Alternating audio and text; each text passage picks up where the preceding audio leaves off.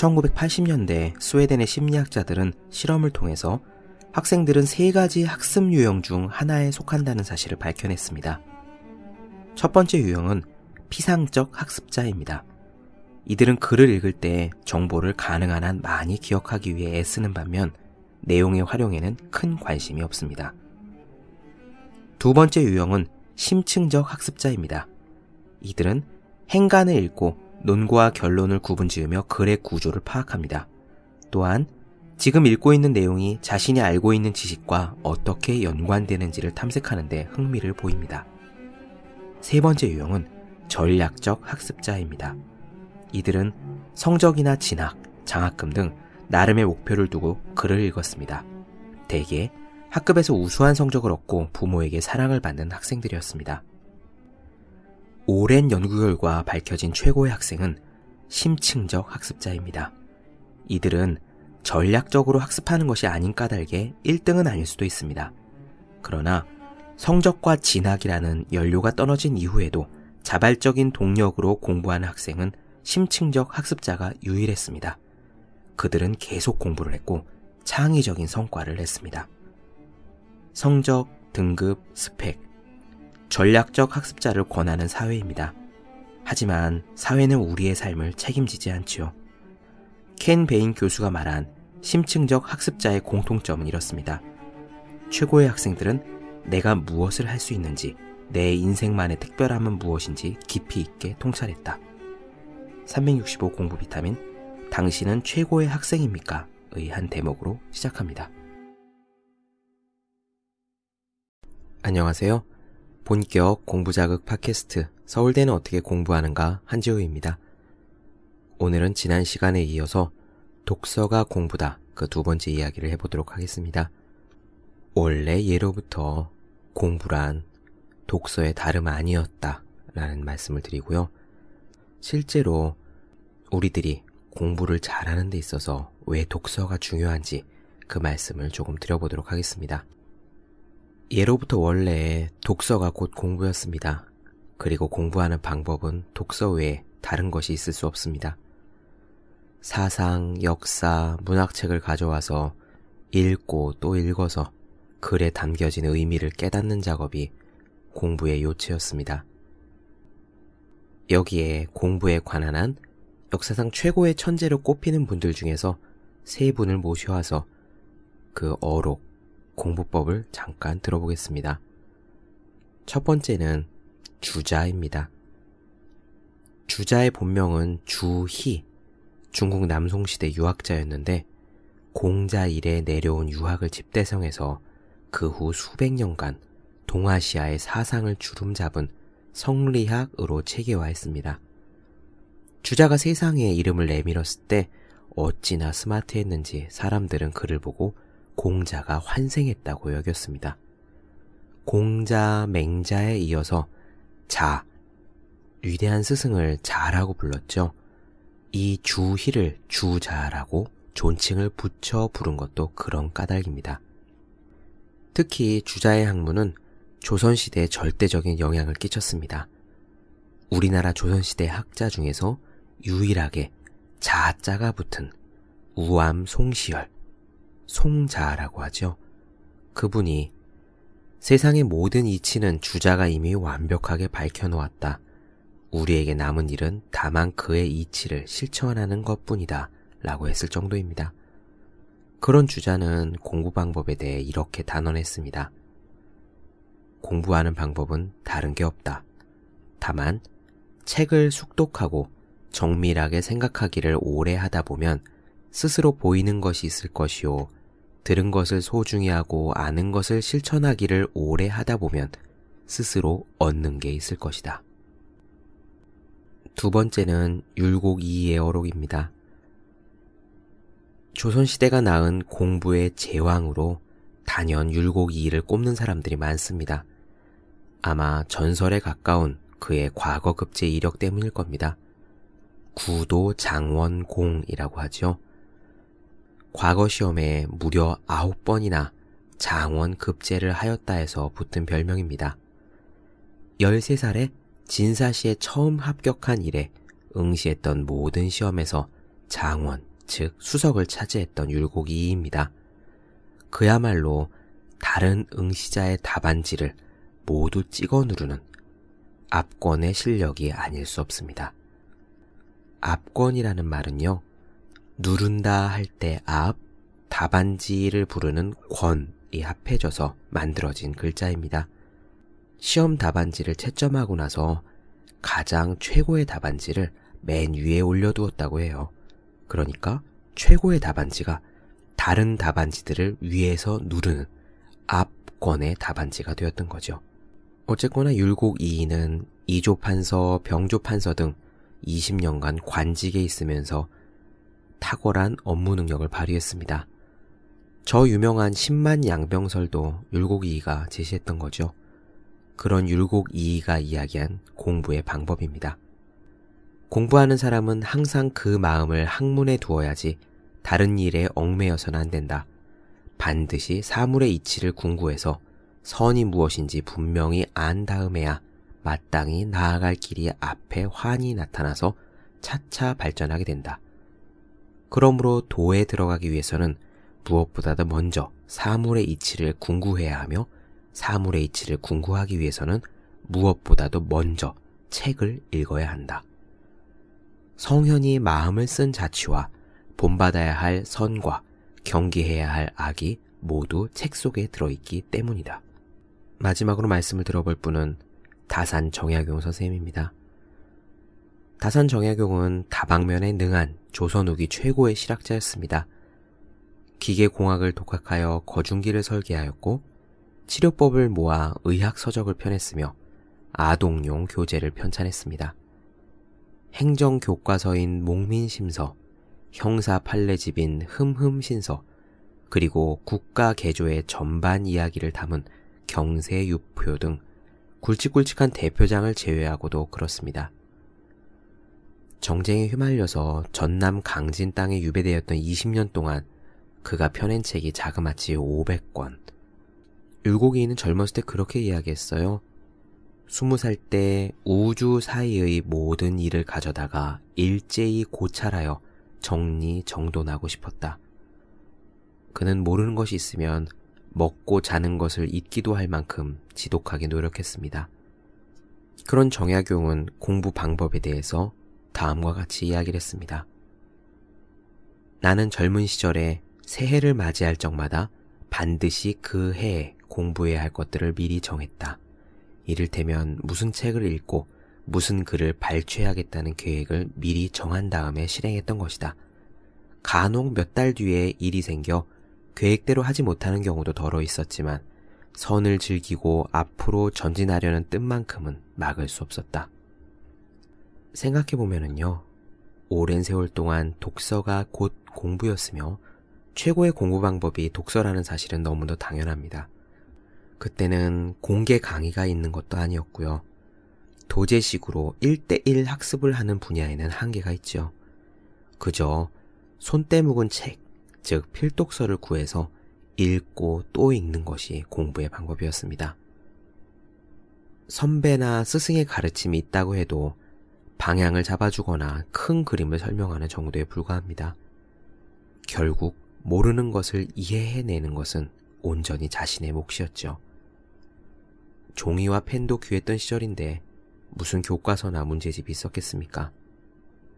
하다못해서요, 우리가 문제집 푸는 과목으로 알고 있는 수학도 뉴턴은 데카르트의 해석 기하학 책을 독서하면서 공부했었습니다. 옛사람들은 그렇게 공부했습니다. 몇 권 되지 않는 책을 읽고 또 읽으면서 하는 공부로도 그들은 세상 돌아가는 이치를 통달했고 어떻게 살아야 하는지를 알았습니다.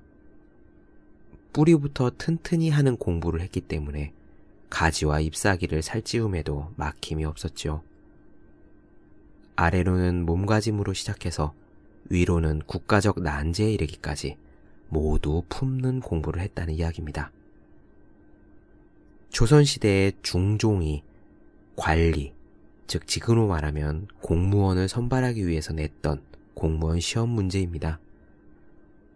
공자께서 말씀하시기를 만약 누가 나를 등용해 나라를 다스리게 한다면 1년이면 그런대로 실적을 낼 것이고 3년이면 정치적 이상을 성취할 것이다.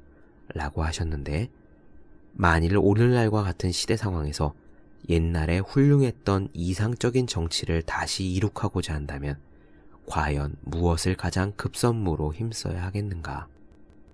이런 공무원 시험 문제에 대해 다음과 같은 문장으로 시작하는 답안지가 제출되었습니다.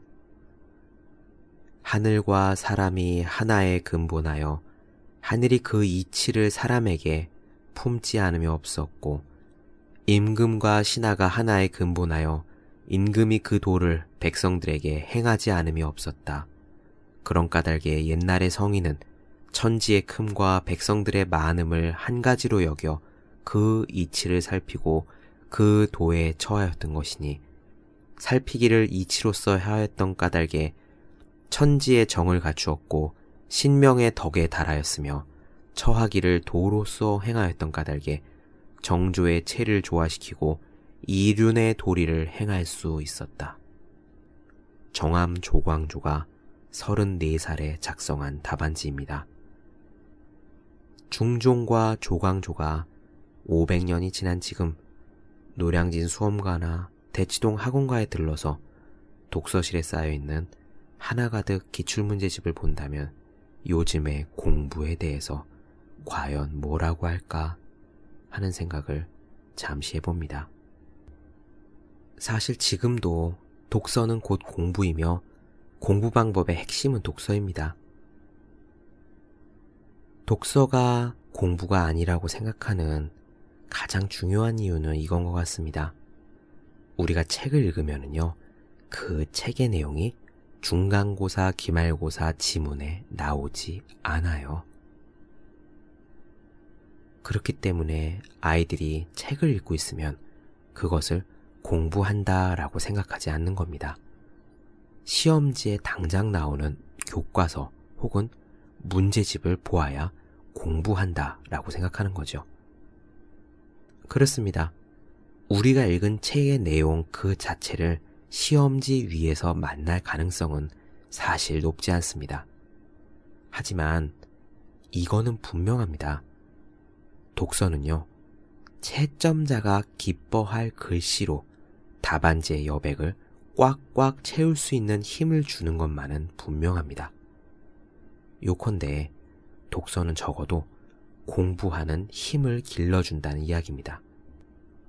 야구 선수든 축구 선수든 테니스 선수든 탁구 선수든 어떤 종목의 운동 선수라도 빠지지 않고 하는 운동이 있습니다. 바로 달리기와 웨이트 트레이닝이죠. 왜냐하면 달리기와 웨이트 트레이닝은 운동하는 능력의 기본인 기초 체력을 길러주는 운동이기 때문입니다. 독서도 똑같습니다. 독서는 그 자체로서 우리의 시험을 대비시켜주는 것은 아니라 할지라도 분명 공부하는 힘을 길러줍니다. 과연 우리의 공부에서 독서가 어떤 기여를 하는지 몇 가지 이야기를 해보겠습니다. 첫 번째는 텍스트를 읽는 능력입니다. 우리가 말하는 공부의 상당 부분은 사실 텍스트 읽기입니다. 국어든 사회든 과학이든 책상 위에 놓여 있는 교과서는 다 글씨로 빼곡히 차 있죠. 그 글씨를 읽는 일이 공부의 시작입니다.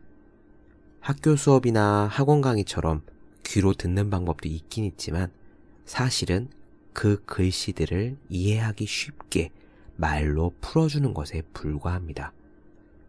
교과서를 스스로 읽고 온전히 이해하며 많은 것을 암기해서 텍스트를 응용할 수 있다면 얼마든지 독학이 가능한 이유입니다. 따라서 공부를 잘하는 사람이 되고 싶으면요. 당장 텍스트 읽는 능력을 갖추는 것이 핵심입니다. 우등생들은 높은 이해력과 암기력이라는 강력한 무기를 가졌다고 하는데 그게 다른 데서 오는 게 아니에요. 그저 독해력입니다. 주어진 텍스트를 빠르고 정확하게 읽을 수 있는 능력이 바탕이 되어야 이해도 하고 암기도 할 수 있습니다. 똑같이 책상에 앉아 한 시간을 공부한다고 해도 그 시간 동안 머리에 접수하는 정보의 양이 다릅니다. 교과서의 지문이 눈에 들어오지 않으면서 스타 강사의 인간과 EBS 문제집을 잡고 있어봐야 성적이 오를 리 없습니다. 텍스트 읽는 능력을 기를 수 있는 방법이 무엇일까요? 수영은 수영을 함으로써 배우고 자전거는 자전거를 탐으로써 배웁니다. 텍스트도 마찬가지입니다. 텍스트 읽는 능력을 기르려면 텍스트를 읽어야 합니다. 텍스트를 집중하여 읽는 것. 그게 바로 독서죠. 그렇기 때문에 독서만한 공부 훈련 방법이 없습니다. 국어 교과서에 문학, 비문학 지문을 독해하는 능력과 취미로 손에 잡은 베스트셀러 소설을 독해하는 능력이 별개일 리가 없습니다. 두 번째는요, 사고력 향상입니다. 사고력은 생각하는 힘입니다. 똑같은 과제를 하고 똑같은 글을 써도 사고력의 깊이가 남다른 사람은 눈을 비비고 다시 보게 만들 정도로 특출한 작업물을 내놓죠. 며칠 전에 강의를 하는데 한 학생이 끝나고 손을 들었습니다. 질문 내용이 이랬어요. 선생님, 사고력이란 무엇입니까? 제가 학생은 몇 학년이에요? 하고 물었습니다. 그랬더니 초등학교 4학년이래요. 만약에 중학생이거나 고등학생이거나 했다면은 그런 질문을 하지 않았을 것 같습니다. 왜냐면 사고력이 뛰어난 학생을 주변에서 논술이든 토론이든 면접 시험이든 보았을 테니까요. 그래서 저는 이렇게 답했습니다. 음, 학생, 나중에 학교에 돌아가서요. 주변 친구들 한 명한 한 명에게 예를 들면 사과와 기차 두 단어를 연관해서 생각나는 것들을 이야기해봐 라고 요청을 해보세요. 그러면은 친구들마다 돌아오는 답변이 다를 겁니다. 그런데 그 대답들 중에는 학생이 아, 정말 기똥차다 라고 무릎을 탁 치게 만드는 그런 답변도 있을 거예요. 그게 바로 사고력의 차이입니다. 라고 답을 했었습니다. 사고력은 참 탐나는 힘이죠. 논술 답안지던 프로젝트 과제던 높은 점수를 받는 학생들은 모두 사고력이 뛰어납니다. 그렇다면 어떻게 해야 사고력을 기를 수 있을까요? 사고력 향상을 굵고 커다란 글씨로 박아 넣은 그런 인쇄물을 돌리는 학생들은 수도 없이 많습니다. 그런데 꼭 그런 학원을 다녀야 사고력이 길러지는 걸까요? 이미 책상과 의자를 떠난 지 오래된 어른들은 방법이 없을까요? 이런 의문에 확실한 답이 될 수 있는 좋은 사례가 있습니다. 전에도 말씀드린 적이 있죠. 바로 시카고 대학의 이야기입니다.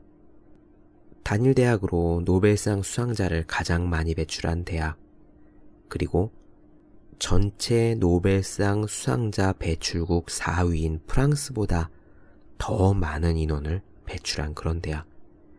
사실 시카고대는 삼류학교에 불과했는데 그런 학교에 1929년에 로버트 허친스 총장이 부임해서 인문고전을 독파하는 존 스튜어트 밀식 독서법을 시카고 플랜이라는 이름으로 시행한 이후에 그 학교에서 노벨상 수상자가 쏟아지기 시작했습니다. 허친슨 총장은 반드시 읽어야 할 100권의 책 Great Books에서 세 가지 보물을 찾도록 강조했습니다. 첫째, 가슴에 품고 싶은 인물을 탐색할 것. 둘째, 영원 불멸의 가치를 발견할 것. 셋째, 그 가치를 실현할 수 있는 꿈을 찾을 것. 그리고 나서 노벨상이 쏟아지기 시작했습니다. 이보다 더 극적이고 분명한 사례가 있을까요? 사고력을 향상시키고 싶으신 분들은 지금 당장 독서를 시작하시기 바랍니다. 점점 더 어려운 책을 골라서 한 문장 한 문장 깨쳐나가는 것이 사고력을 향상시키는 길입니다. 계속 보겠습니다. 논술 시험과 리포트 작성을 위해서도 독서는 중요합니다. 논술 시험을 잘 치르는 비결은 크게 두 가지가 있습니다. 첫째, 지문의 내용과 문제를 잘 이해하고요. 둘째, 의견을 설득력 있게 작성할 것입니다. 그 중간 과정을 테스트하기 위해서 질문을 몇 자 이내로 요약하라는 문제도 종종 주어지지만 크게 보아서 저 두 가지 비결로 해결이 가능한 과제입니다. 첫 번째 비결을 습득하기 위해서 필요한 것은 이해력과 배경 지식입니다. 이해력과 배경 지식은 마치 하나의 항아리에 들이부은 쌀과 보리처럼 명확히 구분하기 어렵습니다. 배경 지식과 이해력은 비례 관계이기 때문입니다. 오토바이 엔진에 정통한 사람은 자동차 엔진을 보더라도 보통 사람들보다는 좀 낫습니다. 한국의 정치 제도를 잘 아는 사람은 미국의 복잡한 대통령 선거 시스템을 어렵지 않게 이해할 수 있습니다. 역사, 철학, 인권, 환경 등 그 어느 분야를 다룬 논술 지문이 기출되건 간에 배경 지식이 있는 사람이 지문과 문제, 그리고 출제자의 의도를 더 잘 이해하는 것은 당연한 이치입니다. 이해력을 높이고 배경 지식을 쌓는데 가장 좋은 방법이 무엇인가요? 다름 아닌 독서입니다.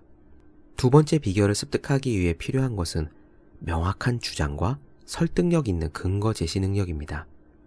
그리고 그 둘을 꼬리에 꼬리를 물도록 해서 논리적으로 흐르게 하는데 핵심이 있지요.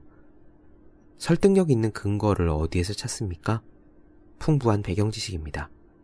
논리적인 서술은 어디에서 배웁니까? 논리적인 글을 읽어야 합니다. 배경 지식을 기르고 논리적인 글을 읽는데 가장 좋은 활동은 무엇입니까? 다름 아닌 독서입니다. 리포트 작성도 기본적으로는 논술 시험과 같습니다.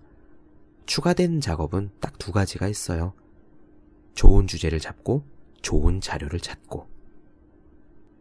지난 시간에 말씀드렸듯이 훌륭한 답변보다 훌륭한 질문을 만드는 일이 훨씬 까다롭습니다.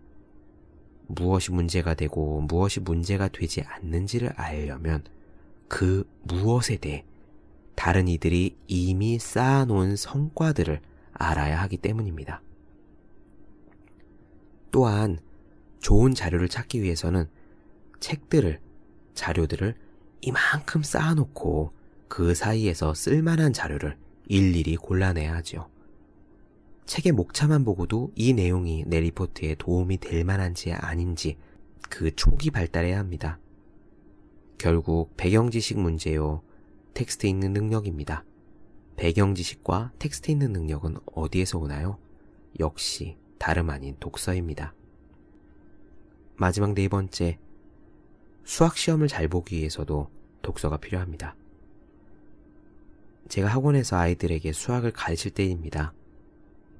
이론에 대한 이해도나 예제 풀이 능력이 거의 비슷한 학생들인데 막상 문제집을 풀도록 시키면은요, 그 결과가 판이하게 다른 경우가 많았습니다. 원리도 이해했고, 기본 연습 문제도 막힘없이 해결했는데, 문제 풀이 능력에서는 차이가 컸던 겁니다. 특히, 대수 문제를 서술형으로 만든 문장제 문제에서 그런 일이 있었습니다. 사람들은 그런 학생을 보고 쉽게 말하기를 응용력이 부족하다고 하죠. 그런데 응용력을 기르기 위해서는 도대체 어떻게 하면 될까요? 응용력이 부족한 학생들이 문제 풀이하는 것을 가만히 지켜보다가 흥미로운 사실을 발견했습니다. 문제 위에서 연필 끝이 꿈틀꿈틀 움직이면서 제대로 갈피를 잡지 못하는 학생들도요, 제가 이건 이런 뜻이잖아 라고 해석을 해주면 금방 잘 따라오는 겁니다.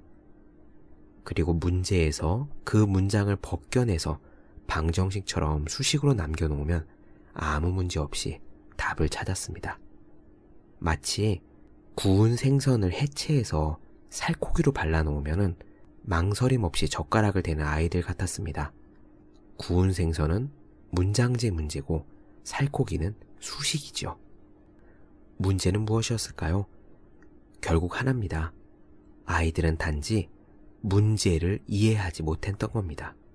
보다 정확하게 이야기하면 글로 풀어놓은 문제 상황을 이해하지 못했다는 이야기입니다. 그것은 이론 혹은 예제풀이 능력과는 또 다른 능력을 요구하는 문제였습니다. 그래서 해당 단원의 원리를 충분히 숙지했음에도 얼음처럼 꼼짝 않고 멍하니 있는 아이들이 나왔던 겁니다. 수학 실력은 분명히 수학 커리큘럼 외적인 부분에도 의존하고 있습니다. 문장제 문제를 해독하는 것은 텍스트에 대한 독해 능력을 요구했습니다. 그 독해 과정을 거친 다음에야 학생들은 문제를 X나 Y처럼 추상화된 그리고 익숙한 수식으로 변형시켜 풀었죠. 그러므로 수학적 응용력을 기르는 방법 중에서 하나는 텍스트 독해 능력을 향상시키는 것입니다. 즉, 책을 읽는 일 말입니다. 네, 이제 여러분, 책을 읽는 것이 곧 공부다라는 말이 조금 가슴에 와닿으시는지 모르겠습니다. 저는 왕안석의 권학문이라는 글귀를 무척 좋아합니다. 권학문, 공부를 하기를 권하는 글이죠. 어렸을 때는 이 글이 그냥 흔히 하는 어르신들의 잔소리인 줄 알았는데, 제가 책을 읽고 공부를 하고 글을 쓰고 사회에 나가서 일을 할수록 정말 그 권학문이 정답이구나라는 사실을 깨닫습니다. 오늘 마지막으로 그 왕한석의 권학문을 낭독하는 것으로 독서가 공부다 두 번째 이야기를 마칠까 합니다. 독서는 비용이 들지 않고 독서를 하면 만 배의 이로움이 있다. 책은 사람의 재능을 드러내고 책은 군자의 지혜를 더해준다. 여유가 있거든 서재를 짓고 여유가 없거든 책장이라도 만들라. 창가에서 옛 글을 보고 등불 아래서 글의 뜻을 찾으라. 가난한 사람은 책으로 부자가 되고 부자는 책으로 귀하게 된다. 어리석은 자는 책으로 어질게 되고 어진 자는 책으로 인해 이익을 얻는다. 책 때문에 영화를 얻은 것은 보았으나 책을 읽어서 실패한 일은 보지 못했다. 황금을 팔아 책을 사서 읽으라. 책을 읽으면 황금을 사기 쉬워진다. 좋은 책은 만나기 어렵고 좋은 책은 참으로 만들기 어렵다. 독서하는 이에게 조심해서 권고하노니 좋은 책을 만나거든 마음에 두어 기억하라. 네, 본격 공부자극 팟캐스트 서울대는 어떻게 공부하는가? 오늘은 독서가 공부다. 그 두 번째 이야기를 나누어 봤습니다. 이제 2015년 12월 막바지입니다. 여러분들은 올해 공부를 정리하고 내년 공부 계획을 세워야 할 때죠. 이 말은 곧 1월 1일부터 하루 한 장씩 읽게 되어 있는 책 365 공부 비타민을 여러분 주위에 학생, 수험생분들에게 선물하기 좋은 날이라는 그런 의미입니다. 내년에는 공부하는 모든 분들이 365 공부 비타민과 함께 열심히 공부하시기를 기원합니다. 더 많은 이야기가 궁금하신 분들, 질문사항이 있으신 분들은요, 네이버 블로그 허생의 즐거운 편지를 찾아주시기 바랍니다. 저는 다음 시간에 뵙도록 하겠습니다. 여러분 모두 열심히 공부하세요. 저도 열심히 하겠습니다.